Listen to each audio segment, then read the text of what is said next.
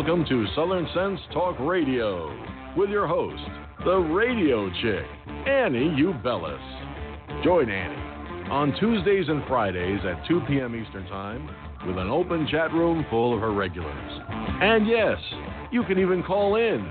Call 917 889 3675.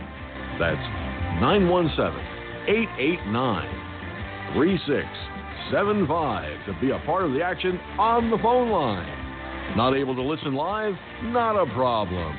You can always catch Annie, the radio chick, and Southern Sense Talk Radio podcast in archives at southern-sense.com. So sit back, relax, and enjoy Southern Sense the right way.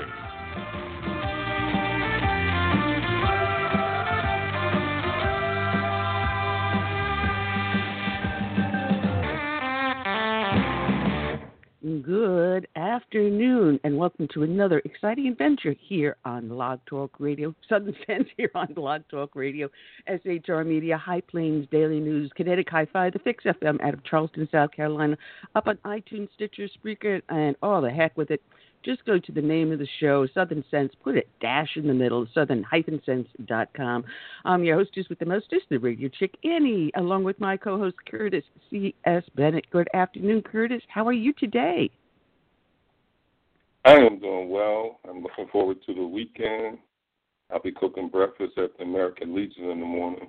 I'm not looking forward to getting up that early, but hey, they love my blueberry pancakes. What can I say? well, you got to come over here next time and make them for me. uh, I want to welcome everyone that's that's listening in the studio as well as those who are showing up in our chat rooms. I want to say hi to everyone. Um, we are trying to get ourselves all organized, and of course, you know, leave it to me to screw everything up the wrong way. so I'm trying to get up the. Um, oh, good lord! If I can hit the right keys. Oh well, we're going to just try to do this later on then. All right, just trying to put it up on Gab in one way, and it looks like I'm not going to be able to do it until I take a break.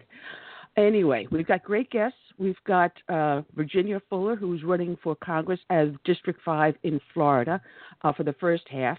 We'll be talking to her about her campaign and her positions. And then, second half of the show, we're going to have Donald C. Brockett. He's an, an attorney with 53 years worth of practice, and he has uh, argued before the Supreme Court. He's got a great new book out uh, about the Supreme Court and we're going to be talking to him about his book. And he's got a second one that'll be coming out on the heels of it. So a lot to talk about, a lot to do, and let's rock and roll. Those that uh, listen yeah. to the show know that we start off each and every show with a dedication to a fallen hero. And today's dedication is going to go out to Commander Paul R. Bauer of the Chicago Police Department, Illinois. His end of tour, his end of watch was Tuesday, February 13th of 2018. And this article is by Christy Gutowski and Vicki Ortiz Healy in the Chicago Tribune.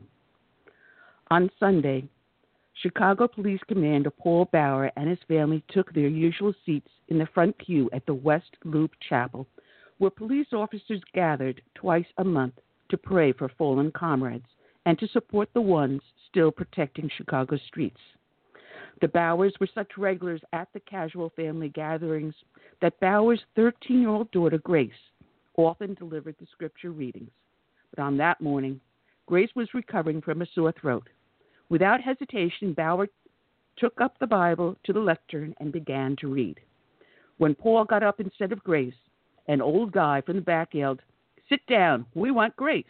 The Reverend Daniel Brandt, Bauer's longtime friend, and the director of Chicago Police Chaplains, who was leading the Mass, recalled with a bittersweet chuckle. And Paul said, Too bad, you're stuck with me. Two days later, Bauer's name was added to the list of 580 Chicago police officers who have died from injuries, injuries received while on duty, the highest ranking official killed on the job in decades. He was fatally shot that Tuesday after he thrust himself into the pursuit of a four time felon carrying a gun outside the Thompson Center, authorities said. The police commander, who had long ago been promoted above the riskier responsibilities of a street cop, had no official obligation to enter the scuffle, authorities said. On Saturday, less than a week after the police mass, Brandt will preside over Bauer's funeral mass at the Nativity of Our Lord Catholic Church in Bridgeport, where Bauer lived with his daughter and wife, Erin.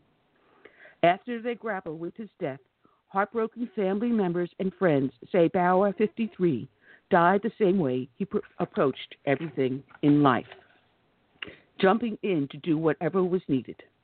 The young boy who spent mornings visiting with elderly neighbors, neighbors in his Gage Park neighborhood was governed by the same sense of duty as the high ranking police officer who had regular afternoon meetings to build bridges between neighborhoods, and the devoted father who joked with teachers and lined up juice cups at the daddy daughter dance in Grace's school gym. He did things right, and you just knew he would do things right said Jane Schulet, one of Bauer's three sisters. All his actions as a child and as an adult were always about serving others. Bauer was the youngest child of Paul Sr., a carpet installer, and Nanette, who stayed home to care for the children and later worked in the fine china sections of several of the city's large department stores. The family ate a home cooked dinner together at the table each night and walked together to church every Sunday, said Sue March, Bauer's sister. Bauer's family joked that as a child he was the ambassador of the neighborhood, keeping senior citizens on the block company or helping them to shovel driveways and mow lawns. He was a Cub Scout who played Little League Baseball and spent endless summer days playing sh- sheriff or with G.I. Joe action figures in the backyard. He attended the St. Clare of Montefiasco I'm sorry, Monte Falco Catholic Parish Grade School. After his first communion, instead of spending the money he received as gifts, he deposited it in the local bank, March said. It seems like always the sensible kid who knew the right things to do, she said. We thought he'd be a politician or a priest. Bauer's wife, Erin, whom he met in 1999 at a fundraiser for a police officer who was killed in the line of duty, described him as always in control. In an interview with the Tribune columnist and friend Heidi Stevens, I always trusted him to do the right thing, Erin told Stevens the day after her husband was killed. I was like a flag flying in the wind, and he was an anchor. Today's show is dedicated to Commander Paul R. Bauer, it is also dedicated to all the brave men and women out there who serve as first responders, be they law enforcement, firefighters, or EMT. And we also dedicate this show to the brave men and women that serve in our military from the birth of the nation through today and into its future. We dedicate this song, Amazing Grace, in their honor.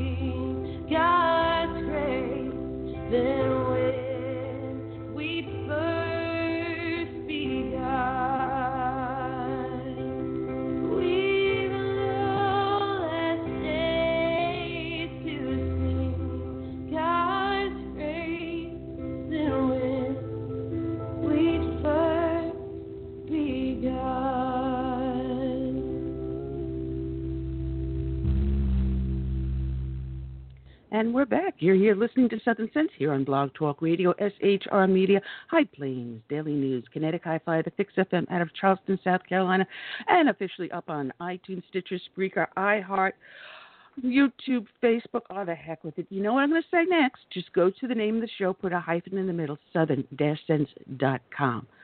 Uh, we got to just take one quick commercial break, and let's play this. The wrong thing is playing. And here we go. I got something special just for my listeners. If you follow me, you know I usually don't hawk products. I stick to the issues important to you and me, but I think I can't keep this to myself. You may want to check this out and get in on the ground floor before everyone else jumps on the bandwagon. Now, this is just for you, my listeners. I joined up with Team Earth Water. Earth Water is a company that is faith based and patriotic. Earth Water is an amazing water. It will soon be the rage of the nation and is going worldwide. It has over 70 antioxidants and minerals. It's good, trust me. I already sleep better. I dropped one of my prescriptions, and I'm possibly looking to maybe drop another one soon. So ask yourself do you want to make a few extra bucks on the side while getting healthier? Who doesn't? So if so, check out the Earth Water link on my homepage at Southern Sense. That's the name of the show. Put a dash in the middle southern-sense.com. Who doesn't want to make some easy money?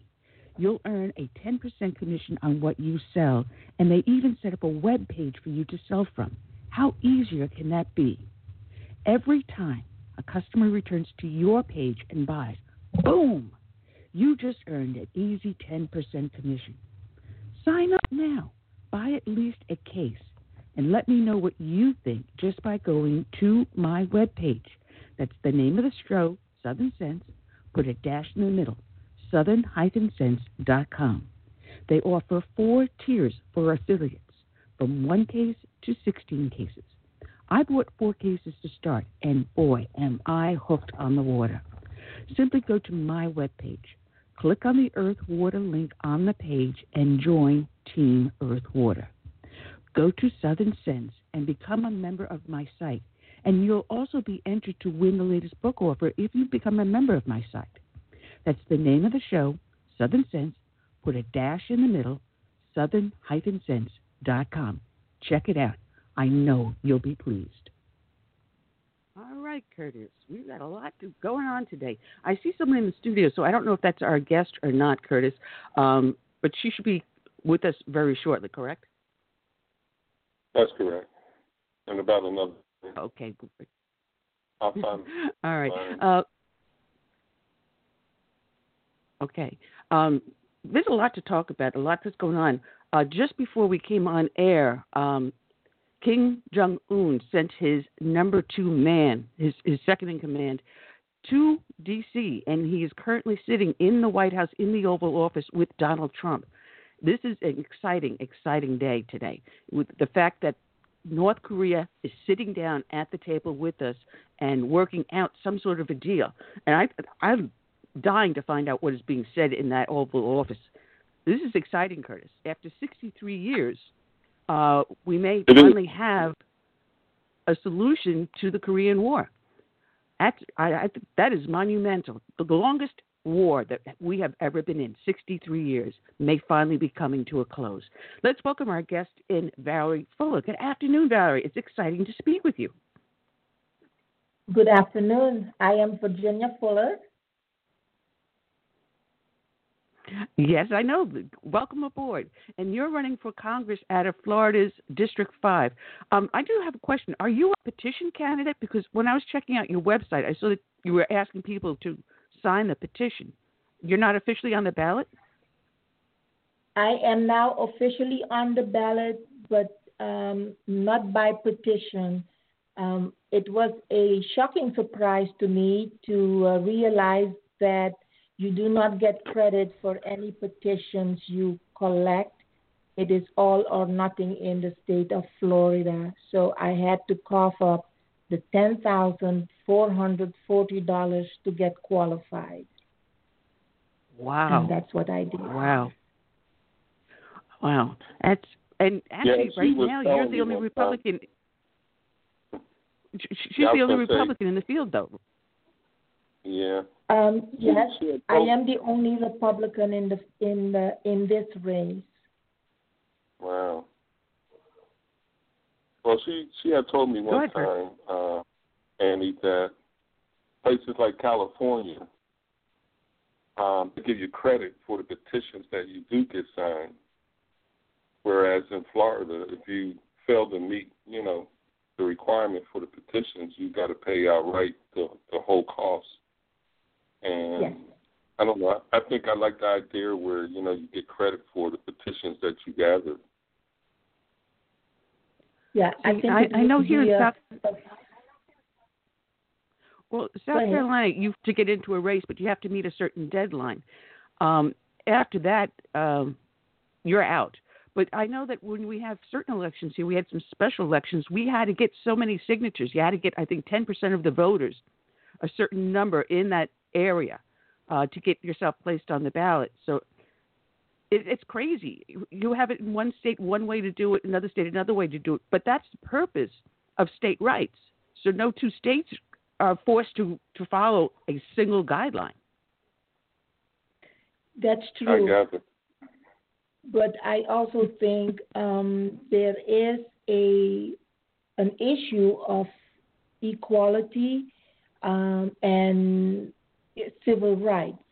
If if there is no federal um, federal demand and requirement that you have to have um, your your five thousand or six thousand, whatever number the state demands, then this should be it should be equal ac- across the board because this way it really is unfair to the small grassroots uh, candidate running. But obviously, this is all intended to only keep the big wigs in, in the race.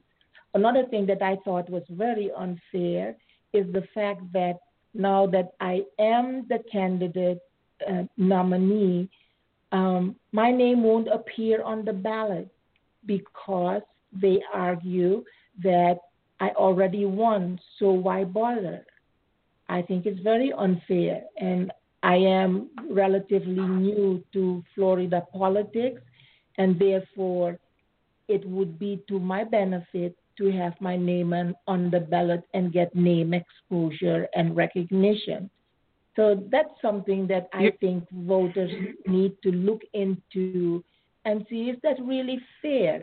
This is also not the case in California. I have run four times before in very liberal district in California. Um, the ratio there is 70% Democrats to 30% uh, Republicans. So the chances of winning was a long shot. But at least um, you got your name on the ballot even when I was the only candidate running on the Republican ticket.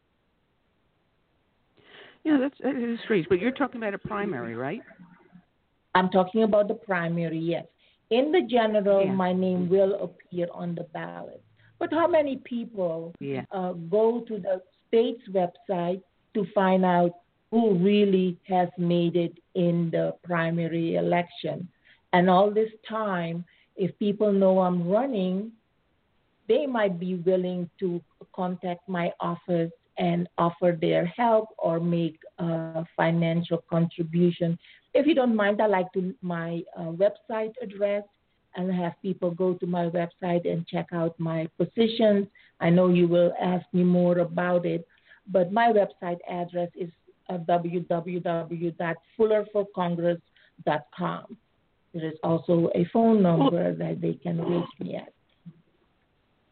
Well, I, I'm happy to tell you that on my show, when I have a guest such as yourself, I put a link on my show page directly to your web page, so that as people are Thank listening you. in to the podcast, and we get thousands that listen in afterwards, they can, as they're listening, look at the description, see your name, click on it, it'll take them directly to your webpage. I also have it put up in the chat room because we have uh, people in the chat room, and we got a lot of listeners in Florida. So hopefully it'll garner some more interest in your campaign here. But I know Curtis, Thank you, you. have a list of questions you want to uh, ask, so I'll let you start off.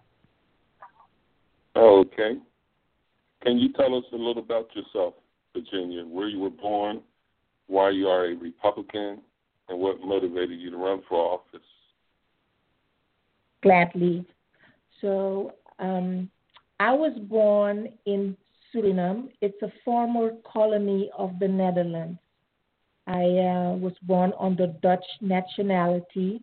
And after high school, I went to further my education in Holland. I got trained there as a registered, nurse before I moved to the USA some 40 years ago. Um, I am. I was married for 25 years. I'm a divorced uh, mother of two well-adjusted model citizen children, and I'm proud to say, as we speak today, my daughter is being promoted to captain in the U.S. Marines. And uh, All right.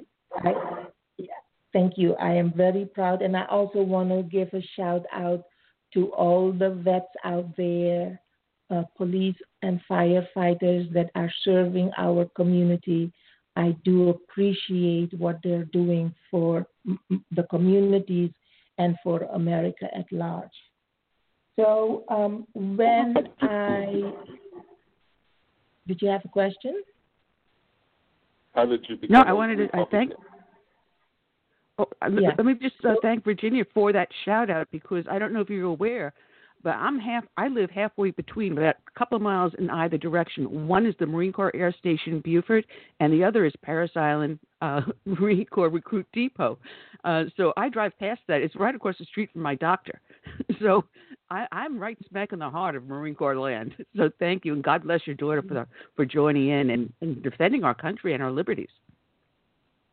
Thank you. Um, she is proud to do so. Um, just a little side note I know that was not uh, her original in- intent. She uh, she thought she was gonna be very much in demand after she graduated from uh, UCLA in Los Angeles with her political science degree. Found it hard to land a job because Obamanomics made it impossible for young graduates to land a job. She went on to uh, Holland and studied um, international relations, where she got her master's, and came back speaking Dutch fluently. So um, right now, because she wants to be stationed in Japan, the government sent her to the uh, Language Institute in Monterey, California, where she is getting her master's in Japanese. Yeah. So um, yeah. Going back to me, when I um, when I arrived to the U.S., we I landed in uh, New York. Got married, and two years later we moved to West to escape the cold weather in New York. And we've been living in in California all that time till three years ago when I decided I'm gonna um, follow my friends who had been after me for quite some time to uh, move to Florida. But in California, I was happy just raising my kids. And at one time, while I was at work, experiencing the difficulties of children we cared for, and I worked in the uh, rehab unit where we cared for children that had severe trauma due, uh, due to motor vehicle accident or swimming accident, maybe uh, a broken neck of what some sort, and that left them paralyzed for life. And we couldn't discharge these children when it was time or at a point where we and the doctors couldn't do any more for the children. And at that point, the government will decide, hey, you're not an acute care hospital anymore. You're, you're providing foster care. And then the funding uh, re- gets quite, quite diminished. So at that time, I decided, you know what, I can have this intermediate care facility and take care of these type of kids while I stay at home raising my two toddlers, and I'll be very much in control of my time and and raising my kids and be happy.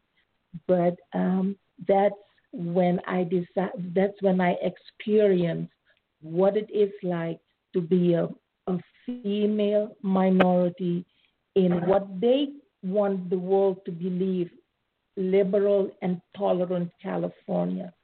I experienced discrimination, red tape, just plain boycotting of my of my business, and I did that for more than ten years uh, on a shoestring budget, not taking a salary. And at at some point, when my legislators and I I mean on every level, city level, county level, state level, federal level, even written to Hillary Clinton and Bill Clinton when Hillary was pushing uh, the child care help bill. The only thing I got back, oh, mm-hmm. Miss Fuller, we appreciate you uh, fighting for uh, health care for the children, but that's all. I was falling, falling apart, just falling to pieces uh, emotionally. It was such a stress on the marriage. It was such a drain physically and certainly financially because now I had given up a very well paying job that, with security of, of vacation time and medical benefit and earning 60000 a year. And here I was doing this for 10 years and not taking a salary because if I took a salary, I couldn't pay my staff. So that's when I decided this is not working out. I need to give up. And if my representatives are not representing the very same underdog, the, the, forgotten children, the poor, and the ill, then I need to do their job for them. And that's when I began. Uh, I became I became a citizen overnight. Before I had no interest. I thought I was I was being a good taxpayer by simply uh, paying my taxes in, on time and not getting in trouble with the law. But with that experience, I realized you don't have a voice because you don't vote. And I became a citizen in 2000, 2000 and um, applied and, and, ran unsuccessfully. Uh, but I gave him the run for his money, and that was a 26 year 26 year servant in in government position against uh, George Miller. He was my congressman at the time. So that's how come I could I knew I could never be a Democrat because I've seen through their lies. I have experienced their farce and I knew I could do better. And the money did not matter too much to me. I wanted to make a statement and I wanted to win in order to make the changes that I thought as a, as an individual I could do in my own small way for my community, and I wasn't allowed to do so. On my website, when your listen, listeners go there, there is a documentary called While the Villagers Sleep that I produce, and it tells the story of my experience as a minority small business owner. I really would love for your visitors to go and and watch that. It's about 30 minutes long, and they'll get a pretty good sense of my commitment once I have decided to do something. I am, I am very committed to follow through. Wow. That's an amazing, amazing story. And that this is what America should be about. People like you. People that, that want to do things but are being hamstrung by government, by regulations, by politicians who are more self-serving than serving the public. You know, you are quintessentially uh, un-American. You are everything America stands for, and I wish you a lot of luck on your on your on your race. And I hope you beat the Democrats. I truly do. But Curtis, you have some more questions for her. Well, you know, Washington is a cesspool of corruption and backstabbing and self interest ploys, as a congresswoman, how would you stay clear of all these bad things and not become corrupt yourself? I believe that I am a strong Christian with values that I live by. I think I I set very high standard for myself. Sometimes I am my own worst enemy because, um, as you know, sometimes honesty doesn't bring you the, the desired results. But you know, you are what you are. Um, how will I prevent myself from getting to be corrupted? I would think because of who I am, my conscience is always in the way of going the wrong way. Don't get me wrong, I'm not saying I'm an angel. I make wrong decisions and I make mistakes in the eyes of God. But if I can help it, I don't consciously, knowingly that I, am defrauding the people to whom I, I've promised, give me your vote, send me to Washington, and I will correct what is wrong, then I can't turn around and and just take money to better myself. I tell you, without going in too much detail, because I don't want to um, I don't want to make this a pity party, but I am a survivor. I was an orphan at the age of one when I first lost my dad. I was not quite seven when I lost my mom. And unfortunately, the woman that raised me, my mother's mother, was a witch with a capital B for some reason, she could not stand to see a smile on my face. Consequently, the treatment I experienced during my years was not pleasant. I didn't grow up with a silver spoon in my mouth. Life was not a walk in the park. And one thing I remember, I was very emaciated. Um, she found all kinds of reasons why I was being shortchanged at mealtime. And we had a dog, and you know, in the third world countries, dogs are not as important as people treat their dogs here. But the dog was also very emaciated. And um, one morning I had for breakfast two small biscuits and a cup of tea and that's all you get. I I was getting for breakfast, and I saw the dog, and I felt so sorry for the dog, so I gave him one of my biscuits. Another cousin of mine, a younger cousin, saw that, and she went and told that I threw my food away to the dog because the dog didn't eat it. And for that reason, she says, Well, if that's how you're going to behave, then you don't need you don't need breakfast from me either. And I, I think I was about 10. So from that uh, day on, I never got breakfast from her. So I'm saying that wow. just to point out that money, thinking of me first, is not my priority.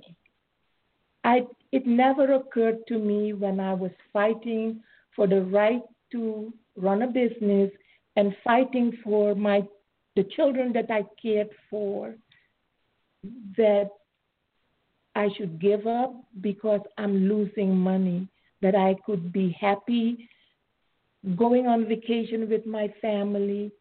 And instead, I fought till the, bit, till the bitter end, thinking that eventually my legislators, my representative would come to my aid because the Civil Rights War had already been fought and won.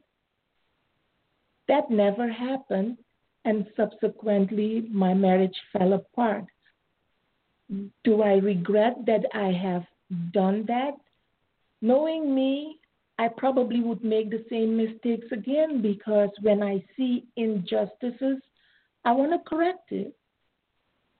And certainly when it affects children, I knew what it was like when there were adults around me that were too afraid to speak up, didn't have a spine, because they didn't want to be the one that suffered the wrath of this witch. And I'm not afraid. Mm.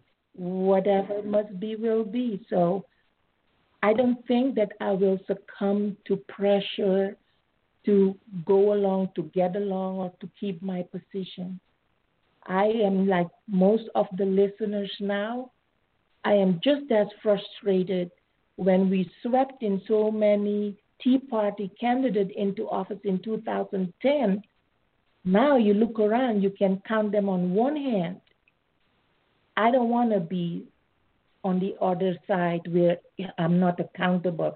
When you're asking me uh, two years from now, what did you do? Did you keep your promise, promises? I want to be counted. I want you to to um, confirm and attest to it. I did my best to keep the promises, and I fought for what was right for America and for America's citizens. Well, you know, we have some questions coming up in the chat room, and you're also getting some kudos, believe it or not, from uh, some listeners down in Australia. so, um, this is a question from our friend of ours, uh, Kel. She wanted to know what your position was on Black Lives Matter and the uh, racial tensions that we're seeing being thrust into the forefront. I don't. I don't support uh, Black Lives Matters. I definitely don't agree with their tactics. I think they're anarchists, and that is not what America is all about. I I do believe that the racial tensions, the racial tensions, uh, proliferated under Obama. Obama had a perfect opportunity to mend bridges, to heal wounds, and he did not take advantage of that. He made it worse when when blacks would ask me, why are you a Republican? I have a perfect opportunity to educate them what I personally experienced at the hand of Democrats. And when I ask them, do you know who the who the founders of Ku Klux Klan was? They don't know. People that were born here that are older than I am, they don't know the answer you can't blame them too much because they've been brainwashed. They don't know any better. And the Republicans haven't done a good job to educate them over and over again that no, um, the Democrats are rewriting history in, in the school books and in schools with all their programs, but that's not the case. And you don't have to be dependent. Look, despite the fact that I'm an immigrant, um, when when we first started, we were getting around on a bicycle, and yet we managed to acquire a house. At one point, we owned three houses. One was, or two was, uh, eventually for the business. Um, I had, besides the intermediate care for medically fragile children, also had an emergency shelter home for abused and neglected children in Oakland, California. And um, my children went to quality schools. My my son graduated from Columbia University with a BS in physics. He went on to uh, getting his master's in some very liberal arts program. Don't ask me what went wrong there. My daughter on her third degree. She uh, is doing very well. I was uh, originally working at, so I was the main breadwinner. My husband was a full and working part time, and now he enjoys the benefit of having a, a doctorate in pharmacy. So even though I went through all the obstacles, I still was able not to take any handout from the government, and my children didn't have to go through the terrible public public schools. we did what it took to send them to Christian private schools. And every American, including blacks, can do the same. If I can do it when English is not my first language, and I had to struggle to speak as well as I do now, I know I'll never be a valedictorian, and I'll never win any contest when it comes to to public speaking, but that's not important to me. I know it's important to a politician because you have to be able to convince others, but I'm hoping that people won't just listen to the way I speak, but that they will look at my commitment and then my history of what I have done with my life with you know what was dealt to me and for that reason i'm no. hoping that they will come to to my support well you know i, I was going over your website last night extensively because i do my research on everyone that uh, joins us here and I, I love your platforms because you are for school choice um, there's several different systems out there you mentioned specifically the voucher system but I also know that in these uh, charter schools, uh, we have one here locally there that it doesn't cost the parent anything because it is tied through the school district. But it, what the parent does, they have to dedicate approximately 20 hours a month to the school volunteering. And then that mm-hmm. takes the place of the tuition. Would you be willing to support something like that too? Yes, anything that would get the parents involved in their child's education is important. Well, uh, we all have to have skin in the game. Because uh, you also address the breakup of the family, which is we're seeing unbelievable violence coming out of these kids today, and families are not participating in the schools. They drop them off to soccer or whatever, and they let them bury their head in their smart devices. Parents are not taking the responsibility for the children, and thus we're seeing problems left and right with the breakup of families. Yes. Yes.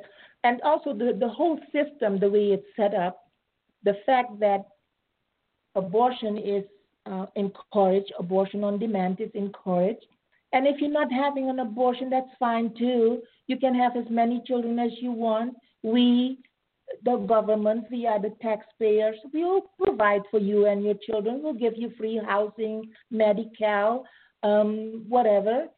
Just make sure that the father of your children can, can't live under the same roof. Those are the foundations that are being fostered to break up the family, and it's by design. So we have to be smart enough to realize every child is entitled to two parents in the household. So why am I being encouraged to either murder my child before it's born or deny the child the benefit of his father while growing up? We can't continue to take, take, take, and not realize. And this thing about um, going to the streets and rioting when one black man gets murdered by a police officer, but nobody talks about 1,500 or so or more children a day being murdered, killed only because it puts money in the pockets of abortionists and agencies like Planned Parenthood. And for blacks in particular, to worry about that one black person being killed in the street by a police officer and not being concerned that there is a genocide going on right before our eyes. Because if you imagine that the black population of childbearing age, that means women from say 16 through 30, 35 years old, we only make up 3% of the general population. Yet, in general, about 40% of all the abortions performed in the U.S. are from that 3%. You cannot keep up your pop, your race, and not eventually run into a dis, uh, distinct, distinguishing that that race. That is what should be of concern to, to blacks and black matter, Black Lives Matter. And certainly the violence in Chicago and Detroit and other inner cities, that also is not helping, and that doesn't speak well to what blacks themselves do to each other.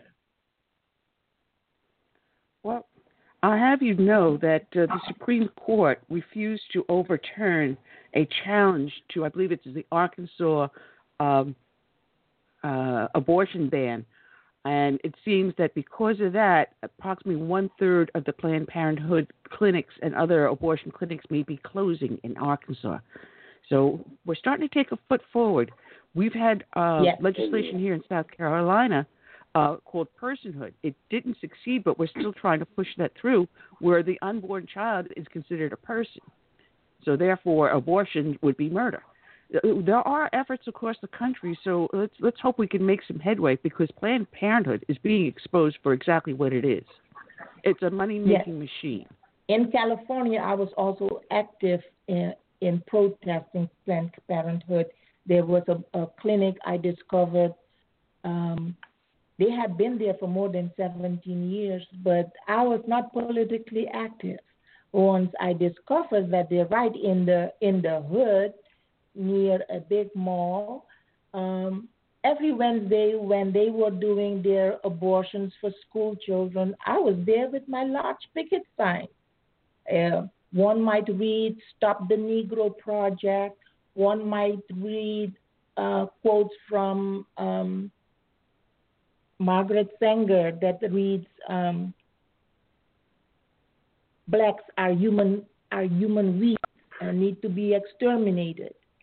Um, anyway, with all those signs around that, they changed their tactics because when the school buses, you know that in California, they can round up children in in junior high and high school and take them to abortion to have an abortion without the knowledge of the parents, right? That's right. Yes. Wow. And so, um, and then I would, when the buses come up, I would go and snap pictures. Well, the bus driver be- began to feel very uncomfortable to that. The, um, the clinic would call the police, but the police couldn't do anything because I'm on the sidewalk. I had I had the right to express my my views. Uh, so they started hiring taxis to bring the kids in for abortion. so it was harder to detect that uh, this is, was a school child being brought in by abortion. But the, just me being there, I had one faithful warrior that would also stand there with me. He was a white guy, and uh, sometimes blacks, especially uh, guys that look like they were living on the wild side, they would frown and want to start an argument and maybe a, to jump him because what you mean you stop the Negro Project? What you mean? And but it was for him. He loved it.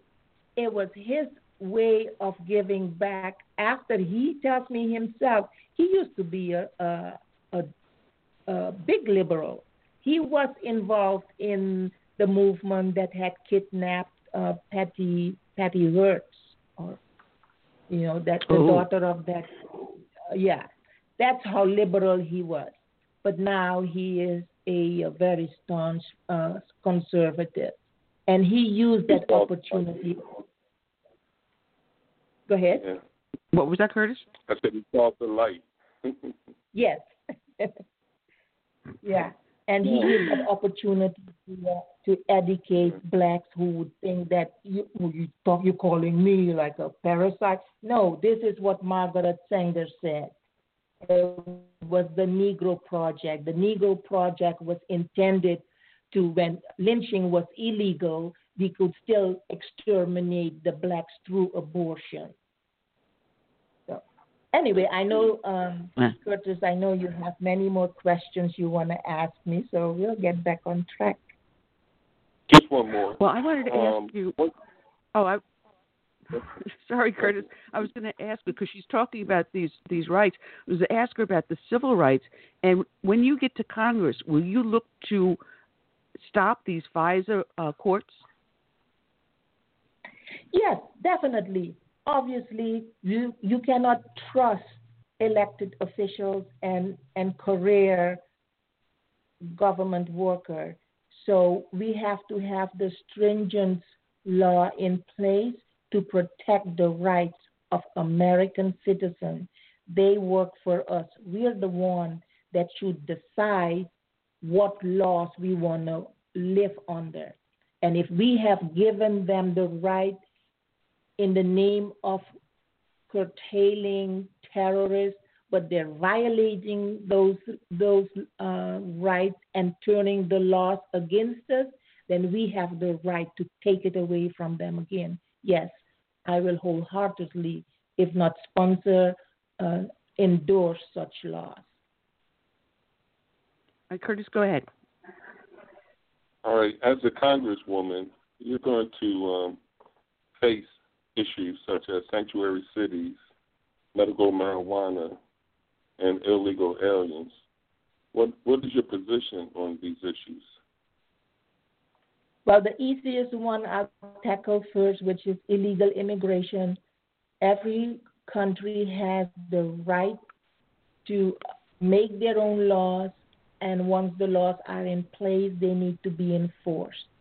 Illegal immigration hurts our country, but in particular, it hurts minorities and poor people. And America comes first um, sanctuary city is funny. When I was uh, in business running the care homes, um, I mean, they were dealing with me with such heavy hands. Every law was being enforced to its fullest extent.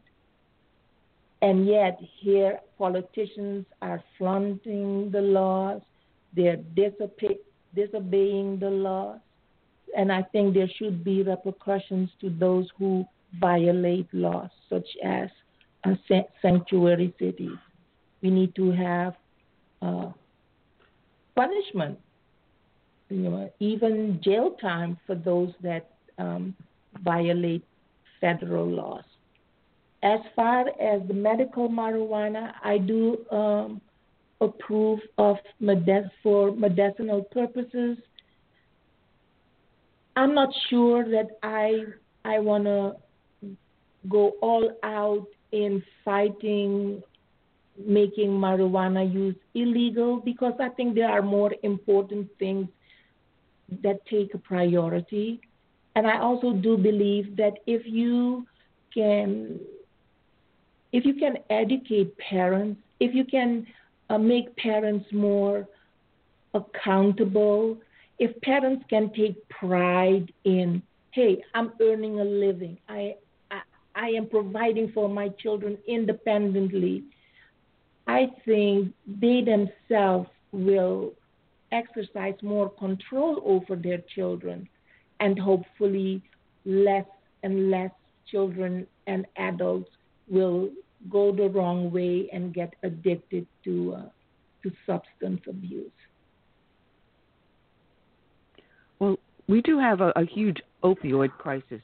Um, we have we actually have a, a drug problem in the United States, and I I blame it a lot of this squarely on the drug companies because ever since they've allowed these drug companies to advertise on TV and in periodicals and now on the internet, you know, people turn around, walk into the doctor, and say, "Hey, can I take this medicine?"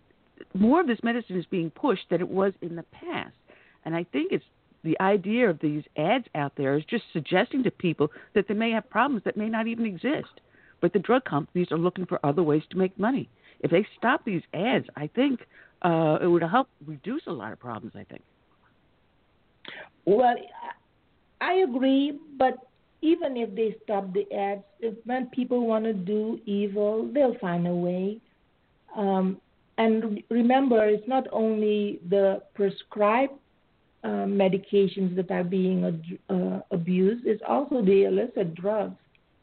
And that's why it's important that the border wall gets built because we cannot control all that is being um, smuggled into our countries, not just illegal, it's also drugs. And then, of course, human trafficking is, uh, is running rampant on the border. Well, I'm going to wish you a lot of good luck on your campaign. And Curtis, uh, we're going to invite her to come back on again, uh, especially as we get closer to November. Have you come back on a couple more times and see if we can get more people aware of your your campaign. That uh, your voice needs to be heard in Florida District Five. We need to put a Republican in that seat, and I hope that you are that Republican. I got to tell you, a lot of people in the chat room just love you. Uh, they absolutely think you're the most beautiful person so far that they've met on a show. Not not the only one, but one of the best. Thank you. So uh, your web Thank you. Your web page is your name, uh, Virginia Fuller, or Congress uh, dot com. People can check it out or check on the link here as they're listening to the podcast. And they don't have to live in Florida to make a donation to your campaign because, as you said, you took this money out of your pocket to enter the race. So, guys, if you're yes. out there listening in, click on her link and make a donation. I mean, even five bucks. Look, Scott Brown got elected on five dollar donations. Uh, Cruz got elected on five dollar donations. So we can probably get you elected on five dollar donations. That would be That's so right. nice. And, uh, and just before you you go, so you got like about two and a half minutes. Uh, if you want to just tell voters uh, why they should be voting for you and what is it you want to accomplish the most when you do get to Congress. When I get to Congress, at least the first thing I would want to be is a support to our president. He's doing his best to turn the wrong back to the right and make America great again. I want to be that support. I know that there are many more Americans that feel the same way as our president, that we have lost so much ground to, to corruption and that America is not what it used to be. It's not what our founding fathers had in mind for us. So um, I want to go to Washington to not make Americans the face of the whole world. We work so hard so that corrupt politicians can dole out our money to other countries, to people here in, in the country that come here illegally, to people that don't want to work but can work. And really, that's why I am for the fair tax. The fair tax allows more of our money and spend it the way we want. I also think if we can uh, change our tax structure to something like the fair tax and it becomes more of a consumption tax, there is not going to be as much money in the in the candy jar for politicians to keep dipping in and and support their lobbyists this way, we take the power away from them because when you starve a politician financially, they have no power. They buy power with our hard earned money. And that's why you want to vote for somebody who's going to fight to change the structure where you get to be more in control of your finances and your lives and that of your children and family. So if you believe in what I stand for, please tell all your friends, ask them to make a donation and help in this campaign. Well, Virginia, thank you for joining us, and I wish you luck. And you, we will have you back on the show in the near future. And uh, God bless you for having the courage to put yourself out there in the public in this race in District 5 in Florida. Thank you, and thank you, Curtis. And how do to all the Americans and even those Australians and other foreigners that are listening in. I appreciate it. Thank you so much. Bye bye. Um, okay. Uh, Virginia Fuller, check out our website, virginiafullerforcongress.com. Uh, wish her luck on this. Uh, we're going to bring our guest in in just a second as I get this message out there once again. And if I can hit the right buttons, Annie, and do this right. Listen, guys, I got something special just for my listeners. If you follow me, you know I usually don't hawk products. I stick to the issues important to you and me, but I think I can't keep this to myself. You may want to check this out and get in on the ground floor before everyone else jumps on the bandwagon. Now, this is just for you, my listeners.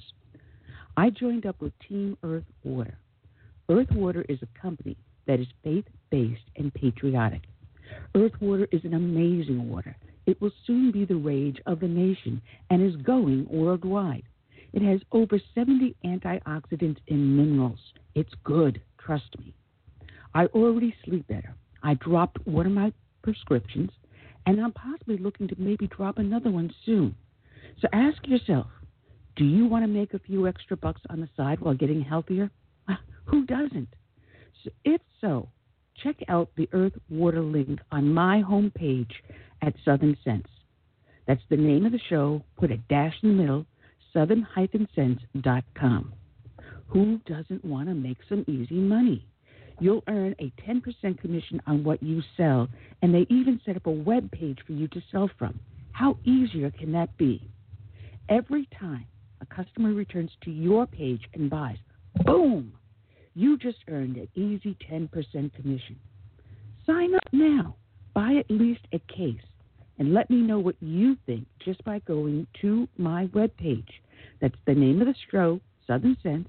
Put a dash in the middle, southern-sense.com. They offer four tiers for affiliates, from one case to 16 cases. I bought four cases to start, and boy, am I hooked on the water. Simply go to my webpage, click on the Earth Water link on the page, and join Team Earth Water. Go to Southern Sense and become a member of my site, and you'll also be entered to win the latest book offer if you become a member of my site. That's the name of the show, Southern Sense. Put a dash in the middle, southern-sense.com. Check it out. I know you'll be pleased. All right, and we're back. And Curtis, we got our next guest up on the line here. Uh, he's written a fantastic book. Matter of fact, my husband and I have been fighting over reading it. so the name of the book is the Tyr. I, oh, good Lord, can I not talk today? The tyrannical rule of the U.S. Supreme Court, how the court has violated the Constitution. Let's welcome aboard expert in this field, Donald C. Brockett. Good afternoon, Donald. How are you today? I'm great. How are you? I am doing fine. You know, it's it's quite funny because today in today's newspaper, I clicked this article out. It's a little two paragraph item from the Washington Post that the Supreme Court rejects the challenge to uh, the Arkansas abortion law. Uh, so the Supreme Court decided to uh, not reverse what the lower court said. So it looks like they're going to be a little bit more pro pro pro life. Good Lord, I, my teeth are in backwards or something today.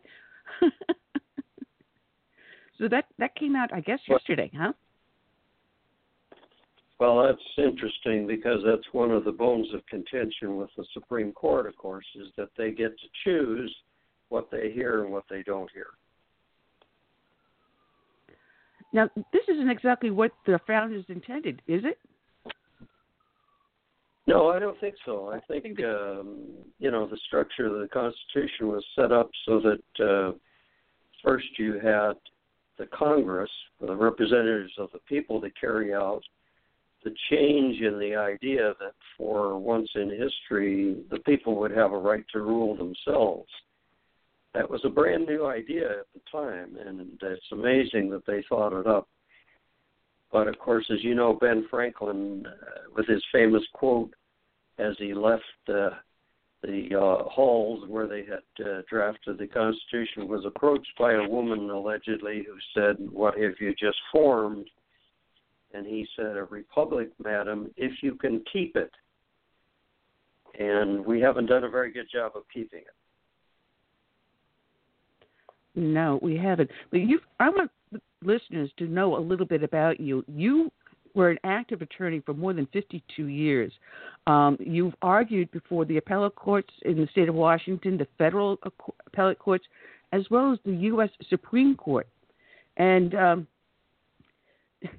I, I remember that the trial of Fred Coe, and you were involved with that. And the story behind that is really interesting. I had forgotten about that. Oh, you knew about that. So you've yeah. read the book, son? Uh, no, yeah, I did not was, read the uh, book. Oh, okay. Well, pick up the book, son, if you want to hear, uh, want to read it, and exactly what it was about, because there was a police reporter at the time who had access to the police reports, and that's how he put the book together. And then, of course, it was made into a uh, movie for television. It's a really interesting story. There was the son of the managing editor of our main newspaper here in Spokane, Washington, who was a serial rapist. He would uh, follow women as they got off the buses and rape them. Uh, his mother testified for him in the trial, saying that she was with him on a number of the occasions and he was just looking for the rapist, which is the reason he was following buses around. But anyway, he was convicted, and uh, then after that, the mother decided she was unhappy with me and the judge who had tried the case, so she tried to hire a hitman to kill the judge in his car with his family on his way to church and to make me into what was called an addlepated vegetable who would have to live in diapers for the rest of my life. Well, luckily, the uh, woman that the mother approached to hire the hitman called her attorney, and he called the police, and so they set up a sting operation. She was arrested and tried and convicted, but the judge, being uh, one of those uh, judges we too often have today, decided that trying to kill the judge and put the prosecutor in the diapers for the rest of his life should only deserve a sentence of 90 days in a county jail with 60 days suspended, so 30 days, which had to be served as uh, time going to school during the day at a community college and sleeping overnight in the jail at night. I remember that. I remember the diapers part because when I was reading your bio, I said, "Oh, this is the guy." this is the oh, guy. Oh God. now, what caused you to write this book? Well, I guess um, thinking about the law, which of course I love, uh, that's why I went into it and why I stayed in the prosecutor's office for 33 years as the elected prosecutor for 25 of those years. I became more and more concerned about what the U.S. Supreme Court is doing to us. Um, they do not have, or should never have been given, the power that everybody assumes that they have. And they are ruling on cases that they were never given the authority to rule on by the founders and the writers of the Constitution. One of the things I find most surprising when I approach this with people is I'll ask them, Do you think Supreme Court opinions are the law of the land? And everybody, of course, says, Well, yes, of course. They're supposed to overrule the other two branches of government if they get out of line.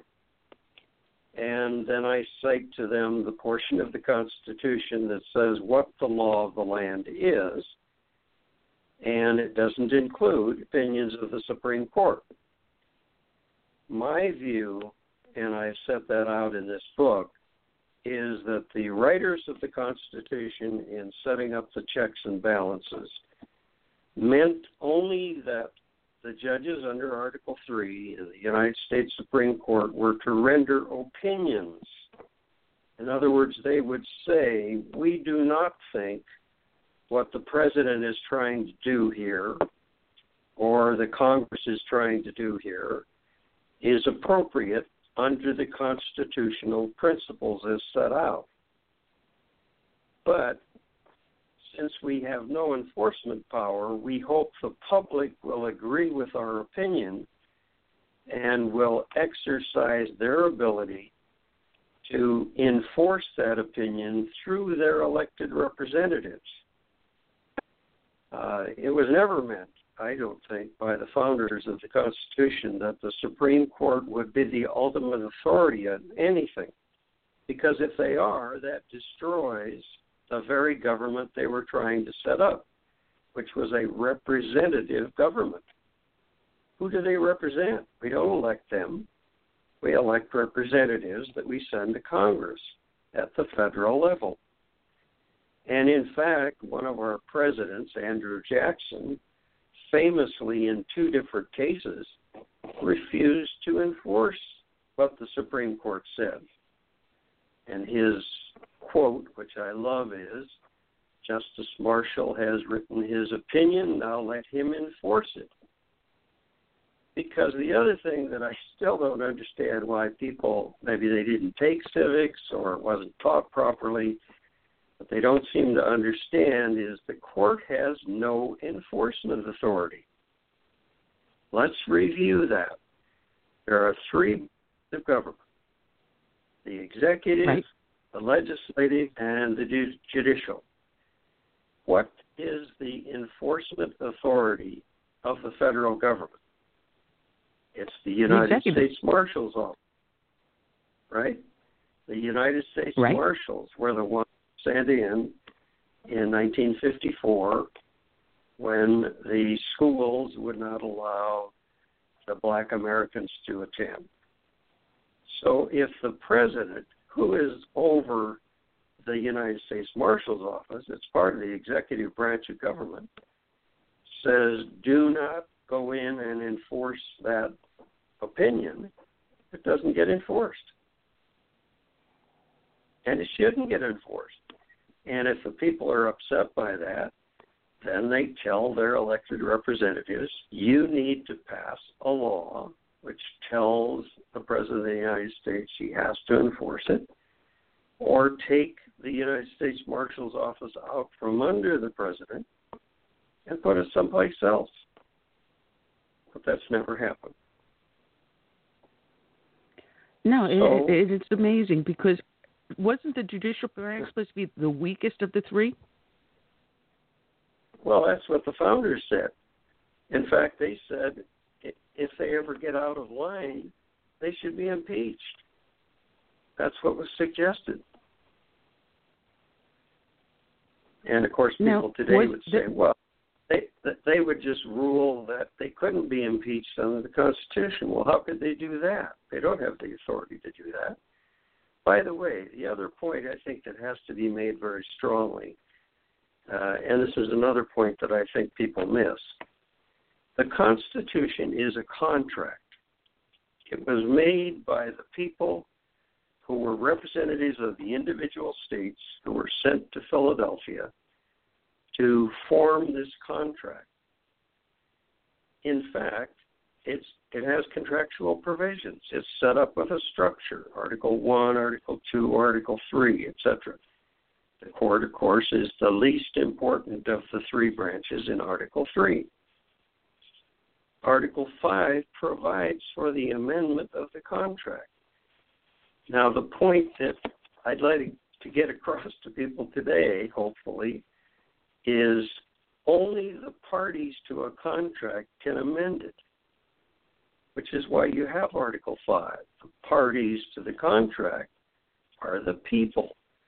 And under Article 5, the people propose amendments through the Congress, or Congress, as the representatives of people, proposed the amendments in order to have them voted on and passed and then placed uh, in the Constitution. The court was not a party to the contract. It wasn't in existence at the time it was formed. So, how does it have the right to amend the contract by the way it interprets the language of the Constitution?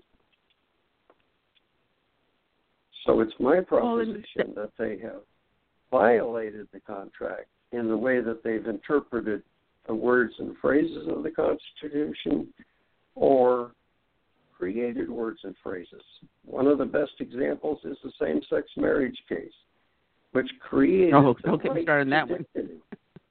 Yeah, the right to dignity. Can you find that in the Constitution someplace? Of course you can. No, It doesn't exist. no. No, it's it's funny because when the media reports on these cases that the court is doing, they talk about you know the uh, the majority opinion, but they never talk about the dissenting opinion. You know, you may get one or two stations that may once in a while talk about that, but it's important to also know the dissenting uh, opinion and why it's a dissent. You know, words have meaning; they have a purpose. And I've said from day one that the Constitution is the foundation. You pull out the foundation, you change the wording, you destroy the building. And I think this is exactly what you were saying in your book also. It's exactly what I was saying. Uh, first of all, people said, well, "Why, why would you depend on the dissenting opinions to write your book?" And I'm not depending on it. I'm trying to show the public that other judges, equally qualified, because they're appointed to the Supreme Court, disagreed with the opinion and have good reasons for their disagreement. And the public should be reading it to understand it and to see what they agree with so that they can use their representative power, if any of them want to get off their couches and do that, to indicate what they think should happen to this country. Because right now, we're being ruled by an oligarchy. The nine judges on the Supreme Court. Justice Scalia best described that in his dissent in the same sex marriage case by saying we are now today ruled by nine lawyers on the Supreme Court. People don't understand the significance of his wording, and I, I laughed when you said words matter because that was his first proposal. Is words matter? Look at the Constitution and look at the words.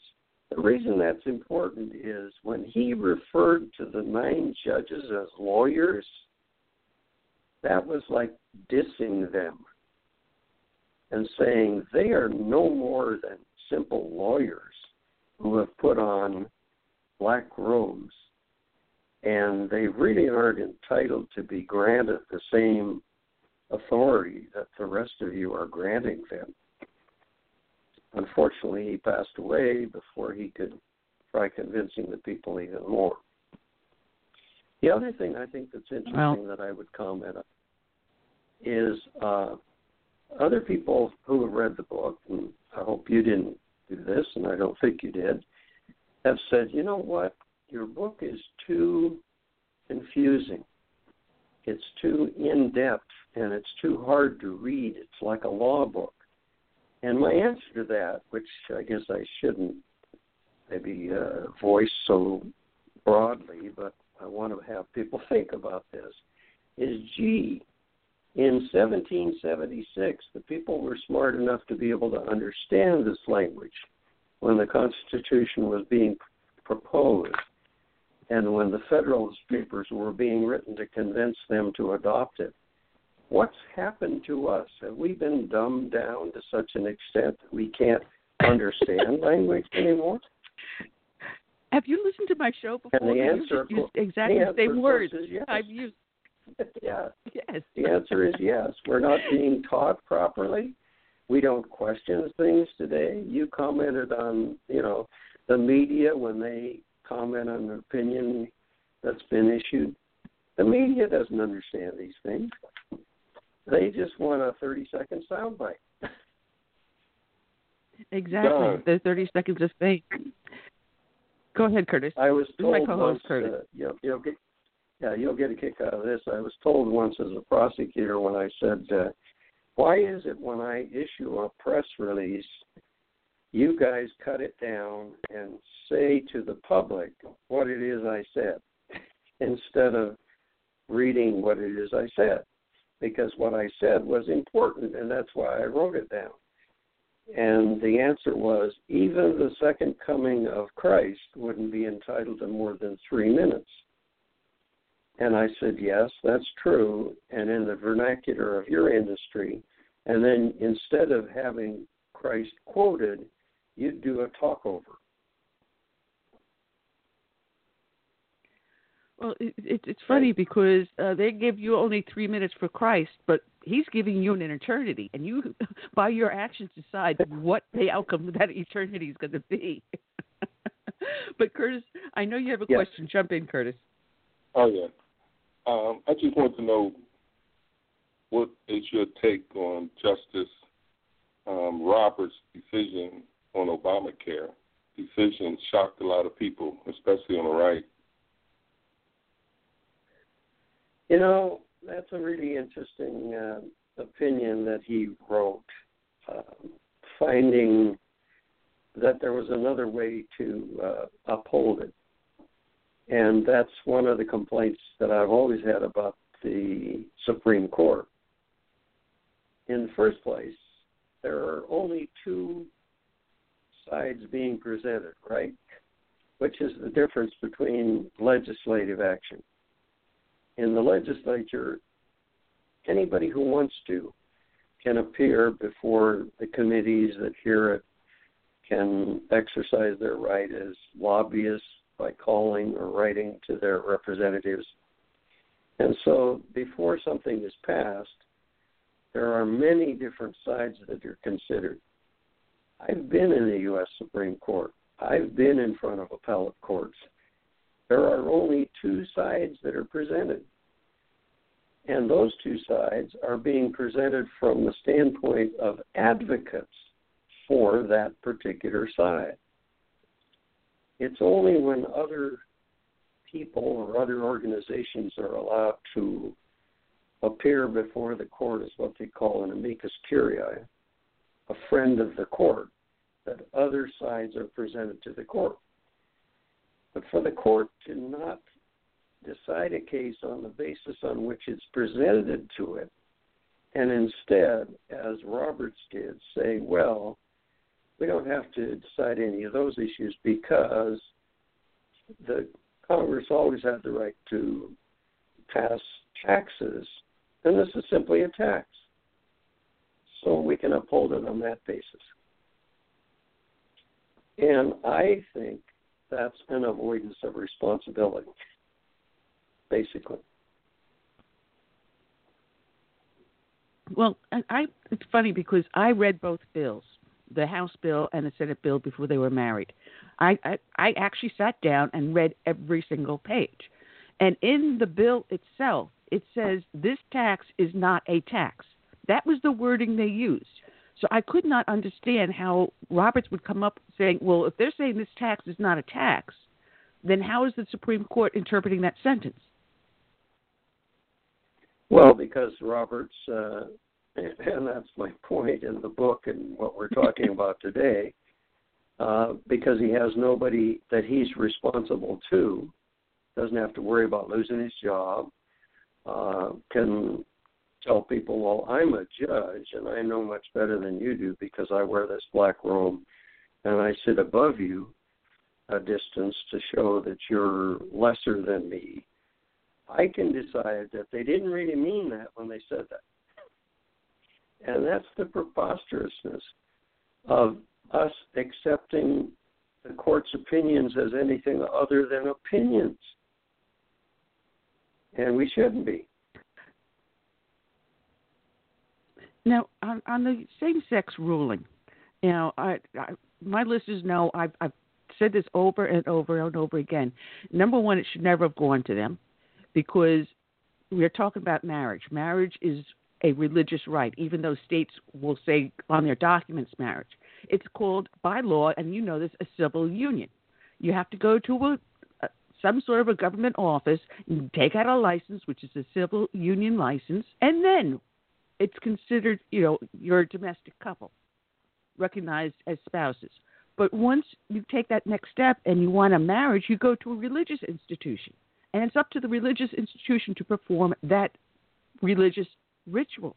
So I said, as soon as the Supreme Court made that ruling, they defined marriage. Thus, government has established a religion. You know the uh, the same-sex marriage and the issues surrounding it, I think, are so interesting because people, for example, uh, you've heard of the law of unintended consequences. And of course, oh, there are all kinds of unintended consequences that result from things.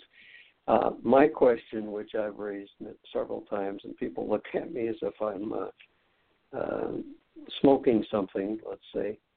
Uh, if the court says there is now a right to dignity, which is embodied in the Constitution, even though it isn't mentioned, so that same sexes have the right to the dignity to enter into a marriage, quote unquote.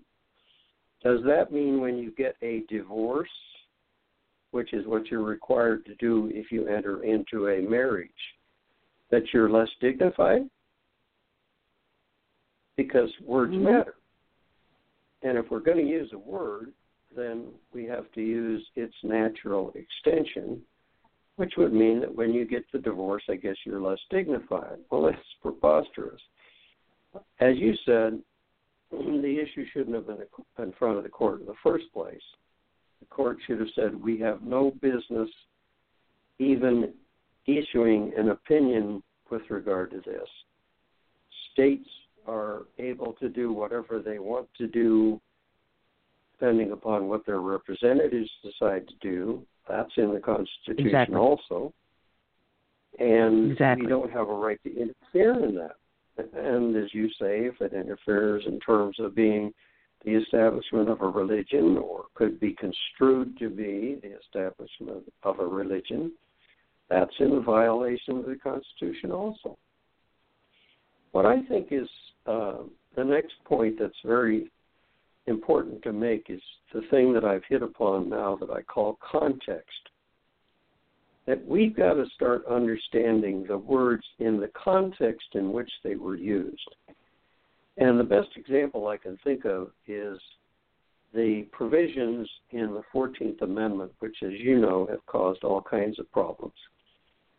Um, many in the Constitutional Convention thought it would be dangerous to have a Bill of Rights and a 14th Amendment because of what might result from it. And gee, look what's resulted from it. I think what people need to understand is the history and the context. The 14th Amendment, for example, came into effect as a result of a Civil Rights Act, right? The Civil Rights Act yes. of 1866, which was passed after the Emancipation Proclamation was passed by Congress specifically because the black American soldiers who were returning to the states were having their weapons taken away from them by the states. And Congress said that's ridiculous. They fought for the Union. Uh, the Union won. They should be able to have the same rights and privileges as white citizens now that they've been freed. So the phrases due process, equal protection, and privileges and immunities, which are found in that um, context, were for the specific purpose of granting to them the same rights as white citizens had. Okay. Congress then realizing that they come and go because they can be unelected and somebody else and be elected to Congress, and that future Congresses might change that act, propose that it be in the 14th Amendment. It is ridiculous for the United States Supreme Court to take a phrase like equal protection and apply it to same sex couples who want the quote right to dignity end quote and therefore are supposed to be entitled to enter into a marriage. The purpose for which that yeah. 14th Amendment was proposed has been established. It's over and done with. It was finished back in 1866 to 1870. It cannot be used any longer to allow anything that the U.S. Supreme Court wants to do, depending upon the changes in the court members. And by the way, I'm surprised that uh, you should have been in Congress instead of uh, Nancy Pelosi because her famous statement was, well, we had to pass it before we read it. I was astounded by that. As a lawyer and as a prosecutor, I thought, you got to be kidding me. So you take the words of the lobbyist as to what it says when somebody else obviously wrote it and go ahead and pass it. And then you're going to read it, and boy, then the law of unintended consequences really takes effect. oh man, your book is excellent, and so the listeners know what we're talking about. The book is called "The Tyr- I cannot talk today. The tyrannical rule of the U.S. Supreme Court, how the court has violated the Constitution. Our guest is Donald C. Brockett. Don, I got to let you know that you know the show description. There is a link to your website, which happens to be criticalbookspublications.com. And as people listen to the podcast or view it up on Facebook and uh, YouTube, uh, they can click on the link and go to your website and read more about the book because you've got some fantastic stuff up there. Uh, you have even a little fact sheet as well as a Facebook page. Oh, got to tell people about the Facebook page so they know that is also at the Supreme Court Tyranny Group, uh, which I found fascinating, and I became a member of it. Just to let you know, uh, where you well, you talk you. about the violations that the Supreme Court has time and time and time again violated their mandate and have made legislation when they have no authority to do it. And as you said, it's an opinion, it is not a law. Well, it's an opinion. And again, uh, here's the thing that I think um, floors me, so to speak, when I talk to people about this they will agree that they understand the imbalances and that the structure of the federal government was meant to have the three branches check and balance each other. So then when I say, okay, tell me how the court is checked and balanced, and they can't answer it. And of course they can't, because if they accept the fact that the Supreme Court is the ultimate authority on anything with regard to the Constitution or any of the laws presented to them, then where is a check and balance? If you then say, well, how about if I suggest to you that the founders suggested that they could be impeached? And many will say, well, I know, but you can't be impeached for anything except high crimes and misdemeanors. No, that's not correct. Impeachment is up to what branch of government? Oh, it's Congress, isn't it? And where does it start? I suppose it starts in the House of Representatives, and then it's tried in the Senate. Did you learn that in your history lessons and your civics lessons? Well, I'd forgotten about that a little bit. Okay, does it make sense that the Congress who can file the articles of impeachment can say you are subject to impeachment because you are not in good behavior. And then, of course, they look at you and their eyes roll around in their head. But what I find fascinating is people all the time say, well, you know, they're appointed for life. No, they're not. They're appointed as long as they're on good behavior. What does that mean? It means whatever our representatives say it means if you're going to have a check and balance. So, my view is the Congress of the United States, the House of Representatives, would be the ones who determine what is impeachable with reference to the United States Supreme Court, or there would never be any check and balance.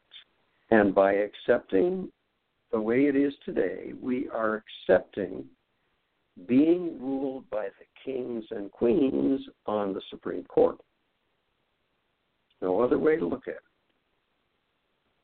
Well, I got a question. Has there ever been a Supreme Court justice ever been impeached? Not that I know. I did a Google search last night and I couldn't find any. Uh, we got a caller in on the line. Let me bring this individual up. Uh, area code 937. You're on the air live with Southern Sense. I'm your hostess, Annie, the radio chick, with my co host, Curtis. Our guest is Don Brockett. To whom am I speaking? Hey, my name is Tim. I'm from uh, Columbus, Ohio, actually. So, yeah, you guys you talking about the comment? Supreme Court, huh? Yes, sir. Well, yeah, I guess right now the Republicans, by by bringing in uh, Neil Gorsuch, they kind of control the Supreme Court, basically, right? Actually, no. uh, Bob, no. Don, Don, I don't, I don't think we do because Gorsuch's uh, decision uh, recently went against everything Republicans stand for, right? No, I think that's one of the things that people don't understand about the court and about justices.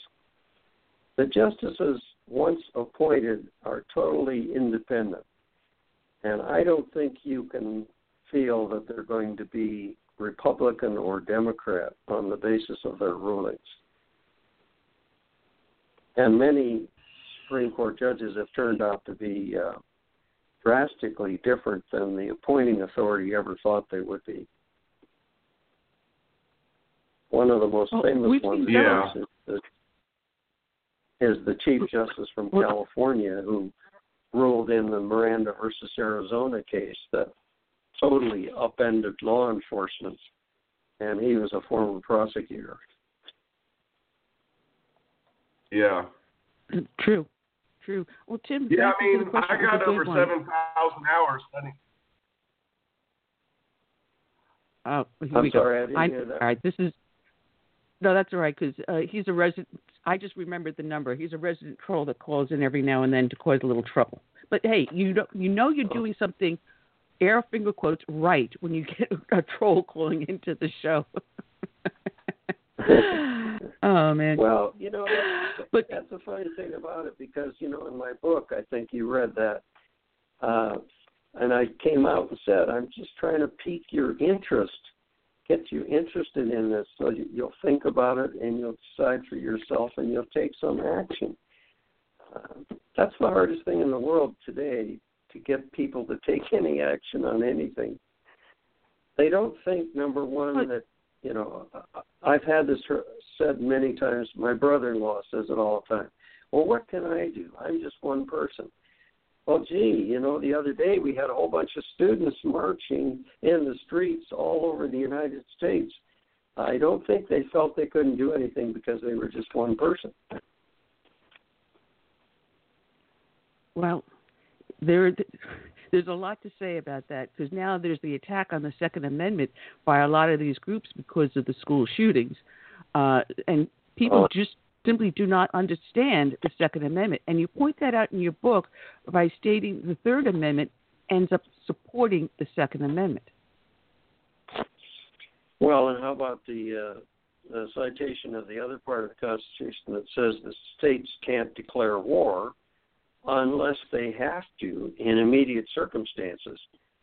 Now, what if, for example, my state, the state of Washington, was being invaded by um, a Pacific Rim country. And the governor of the state decided to call together the National Guard. It would be ridiculous if he didn't also say, and to all of you citizens out there who are armed, please join them so that we can fight off the invaders. That's the purpose for it. How would we do that if we didn't have any weapons and weren't able to? The other point about the Second Amendment that I think is so important and people don't have a clue about this is the purpose of the Second Amendment was to defend you in your state against the federal government. Which is why I propose, and some people laugh at this, that we're entitled to be armed with RPGs if necessary. If the Army of the United States decided to take over your state, Anne, what would be done about it? At this point, nothing, because we the states well, cede power. They, well, the states have already well, ceded power all, to the federal government in yeah, many areas. They, yeah. That first of all, they've got too many weapons. In fact, they're responsible for loaning their used weapons to your law enforcement people, who might or might not defend you against the federal government.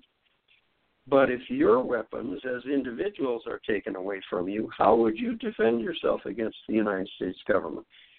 If they decide, if the, there was some uh, rumor, wasn't there, years ago, that some top generals were trying to decide whether or not they wanted to take over the country? If that yes. were a yes. realistic proposal, and they decided to do that, what would stop a coup in the United States? Well, what's supposed to stop it is us, the citizens, exercising our rights under the Constitution.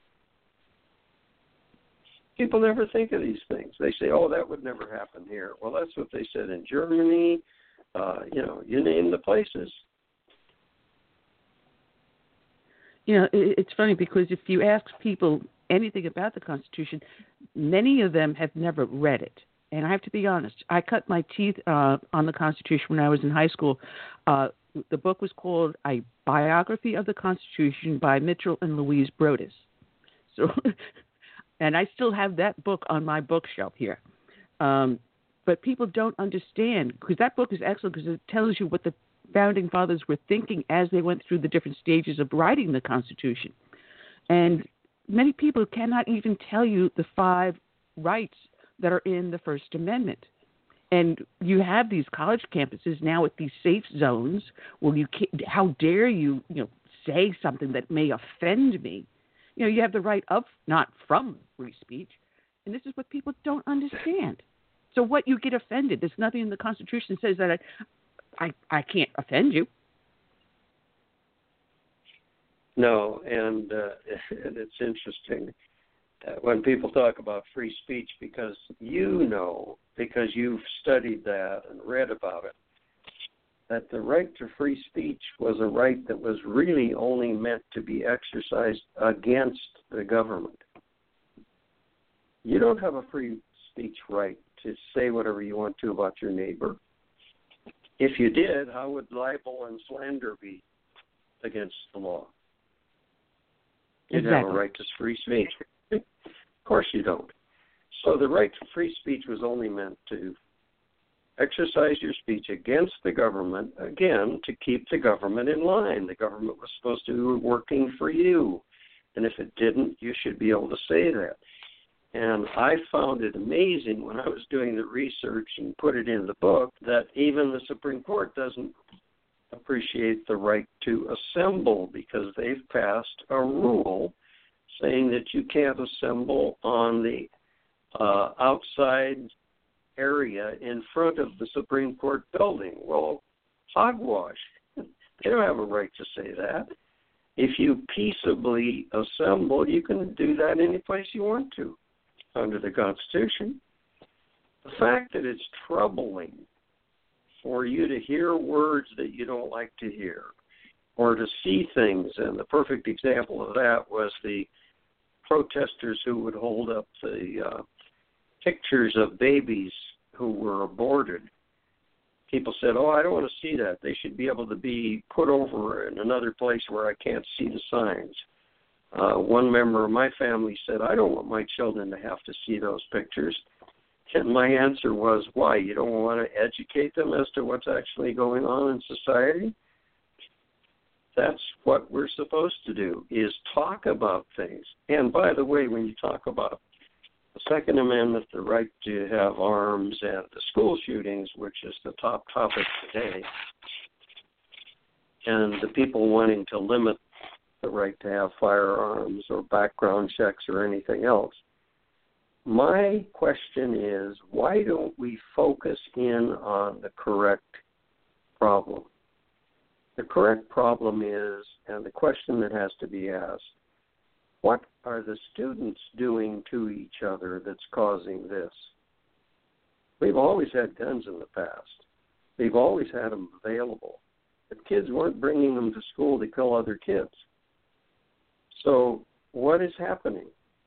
Is it the bullying by the kids of each other? Is it the way they talk down, the way they treat each other in a dishuman way? That needs to be addressed, not some simple solution which is unconstitutional by saying take away the gun from people. I mean, now we've got. I jokingly said, well, let's see now. we've got to take away the AR-15s. Now we have one with a shotgun. We've had some with knives, and we've had a truck that was rented from Home Depot. I guess we got to outlaw all those. You know, it, it is funny the way they go after the guns, and they are blaming the NRA. Uh, but there was recently a posting by that kid Hogg. He put up on Twitter. Um, where the heck is this? Remember a time when there wasn't a school shooting every week? I don't because I wasn't alive. And God bless Kris uh, Paronto. He was uh, one of the ones in the Benghazi attack.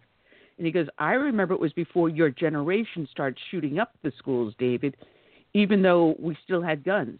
Thank you for confirming again that it's not the gun, it's person. And in particular, you and your peers, millennial culture. You know, this is true because we are now seeing a phenomenon where kids are not interacting. The, we have a high rate of um, autism higher than in Europe or any other country, and this has to be explained to attitudes because one of the shooters supposedly had autism, but they're bound in their smart devices. They communicate, you know, just in 140 word text, but they don't sit down and face to face and talk to each other. It, they become inhuman, and they treat each other as if they're not human. And this is something that is a new phenomenon. So you're asking the right question. What is causing this? maybe we need to sit down and have family hours once more.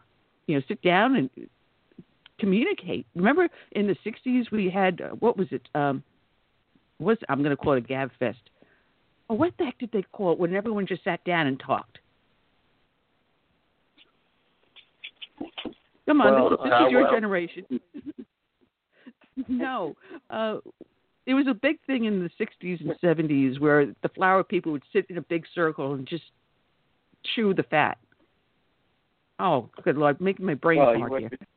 Come on, Don. you wouldn't do that today because people are too fixed with their opinions and they don't want to hear anybody else's or want to consider it. But you know what's interesting about that? Um, I happen to have a book. In fact, I just pulled it off the shelf. It's called Boys Will Be Boys. It was a book written by Mhm. Myriam Miedzian years ago, and it talked about a Philadelphia experiment in which, you know, and they said boys are violent. And of course, my take on that is, yeah, well, if you don't understand nature, then you'll never understand that one because we did come from the caves. And there was a difference between the male who had to leave the cave, risk his life, and go kill something which might kill him in order to bring food back. And there was a difference between the male and the female in terms of their duties and what they did.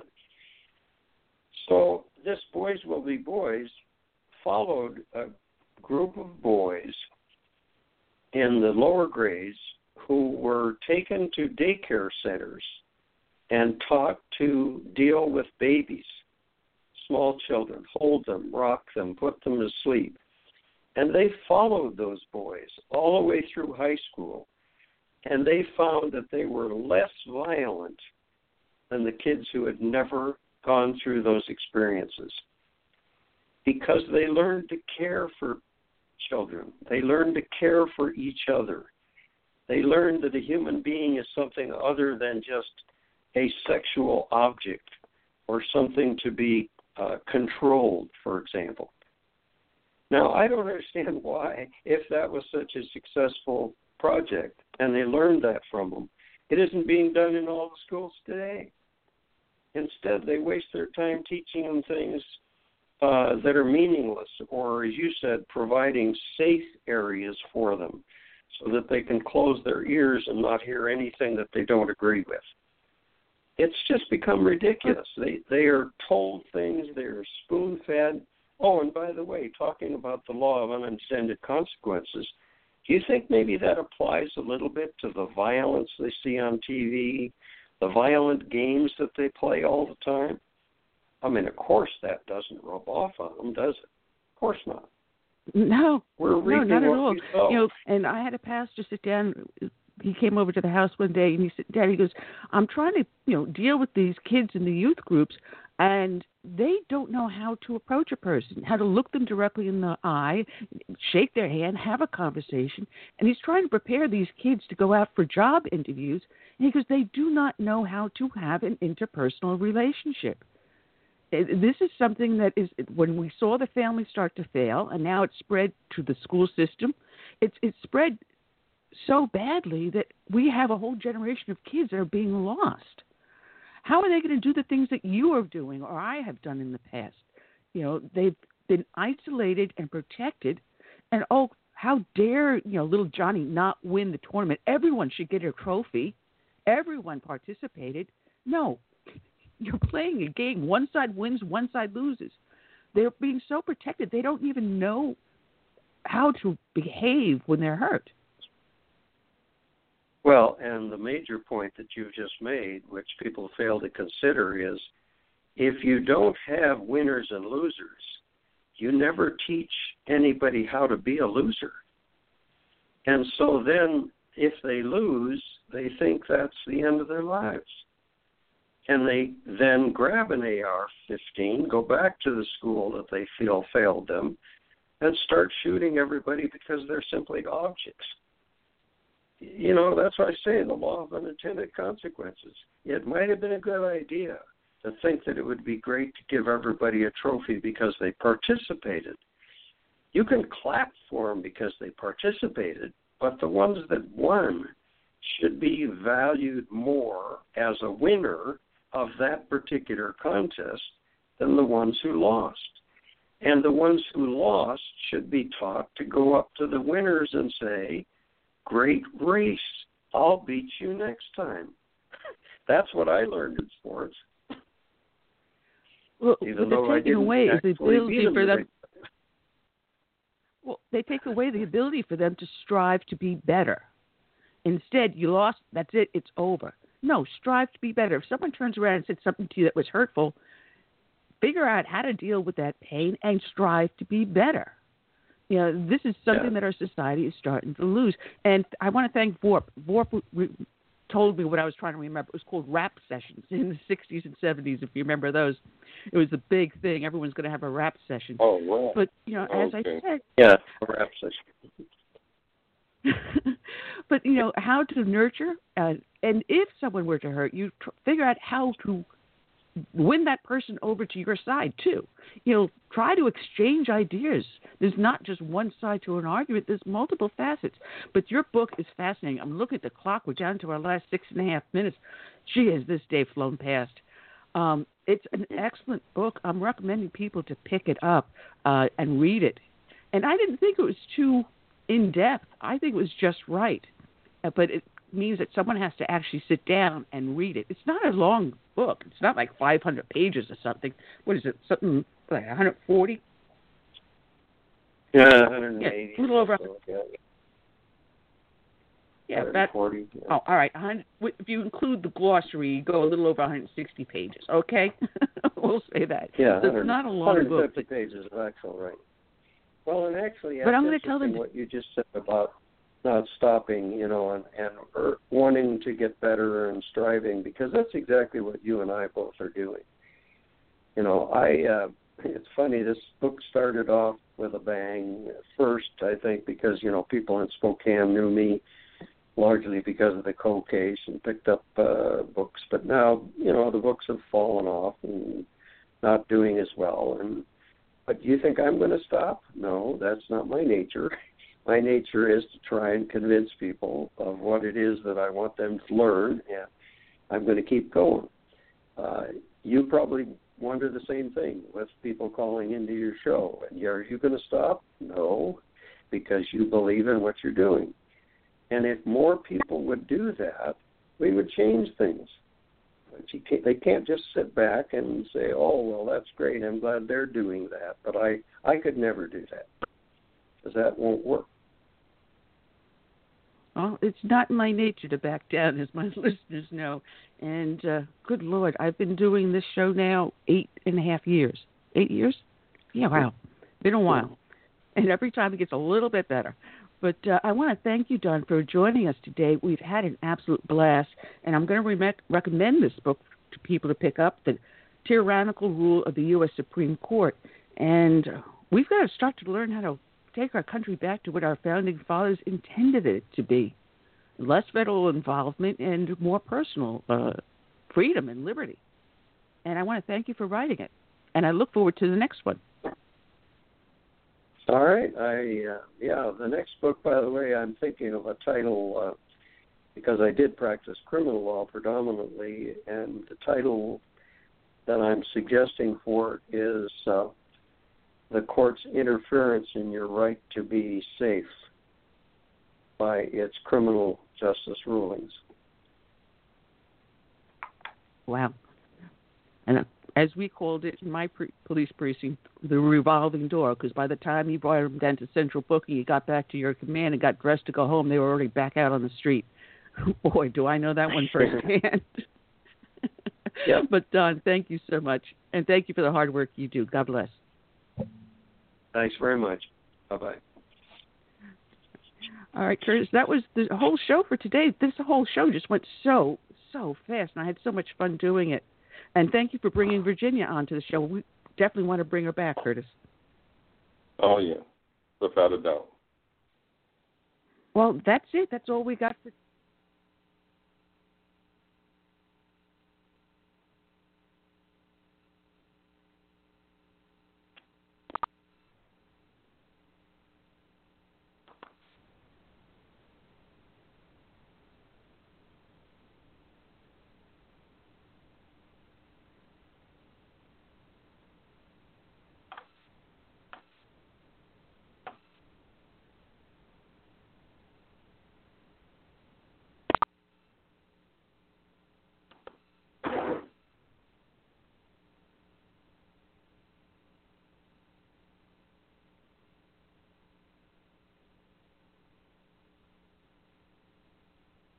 I'm not sure if you guys can hear me, but it seems as though we lost Annie.